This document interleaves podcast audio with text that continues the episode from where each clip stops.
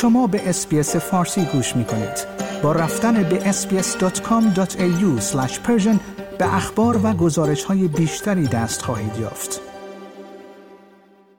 یک گزارش جدید نشان می‌دهد که فارغ التحصیلان بین‌المللی با ویزای موقت دستمزدی نزدیک به افراد بکپکر دریافت می‌کنند.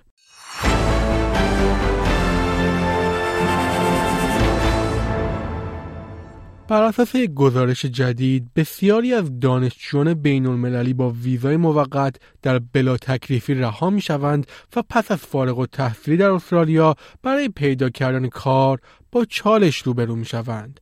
بر اساس گزارش اندیشکده گراتان، آن گروهی هم که کار پیدا می‌کنند به طور قابل توجهی کمتر از دانشجویان داخلی دستمزد می‌گیرند و درآمد آنها معادل افراد بکپکر است.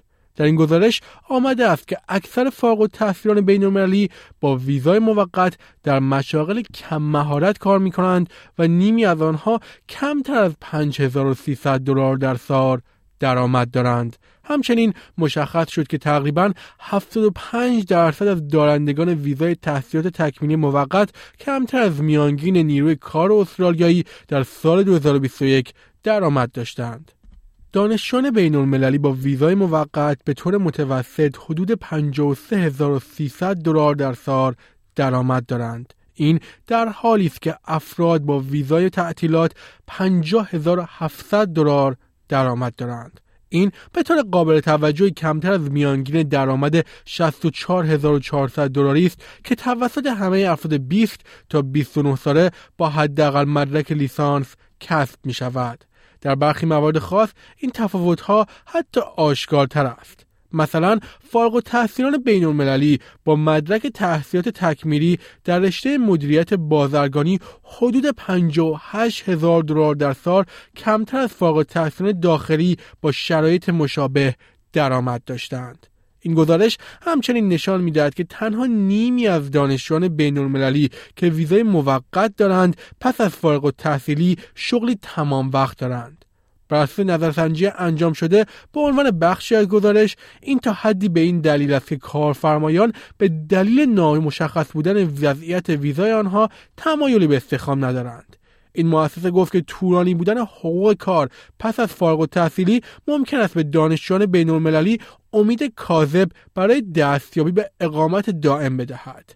طبق این گزارش، فارغ التحصیلان بین‌المللی پس از تحصیل با ویزای موقت در استرالیا میمانند، اما برای یافتن شغل با چالش روبرو میشوند.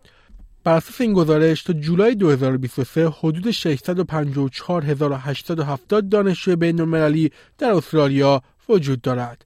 قبل از همهگیری کووید 634,000 دانشجو در استرالیا حضور داشتند. این مؤسسه گفت که مدل سازی آنها نشان میداد که تغییرات دولت منجر به ماندن و کار طولانی‌تر می شود و باعث می شود تعداد دارندگان ویزای فارغ التحصیلی موقت دو برابر شود و تا سال 2030 به حدود 370,000 نفر برسد. برندن کوتس، نویسنده اصلی این گزارش، گفت که این سیاست باعث می شود فارغ التحصیلان بیشتری در برزخ ویزا باقی بمانند. او گفت که تشویق افراد به ماندن و مبارزه در استرالیا گاهی به نفع کسی نیست. این گزارش در میان توصیه‌های خود از جمله آزمون زبان انگلیسی سختگیرانه‌تر برای دارندگان ویزای موقت فارغ التحصیلی و کاهش مدت زمان ویزای کار پس از تحصیل، خواستار ویزای جدید فارغ التحصیل با استعداد استثنایی شد که اقامت دائم را برای فارغ التحصیلان با ارزش بالا اعلام می‌کند. همچنین آنها خواستار این شدند که دولت باید تنها به فارغ التحصیلان با حداقل $70,000 در سال اجازه تمدید ویزا بدهد. شنوندگان گرامی، این گزارش همکارانم از SBS نیوز بود که من نیو صدر از SBS فارسی آن را تهیه و تقدیم حضورتان کردم.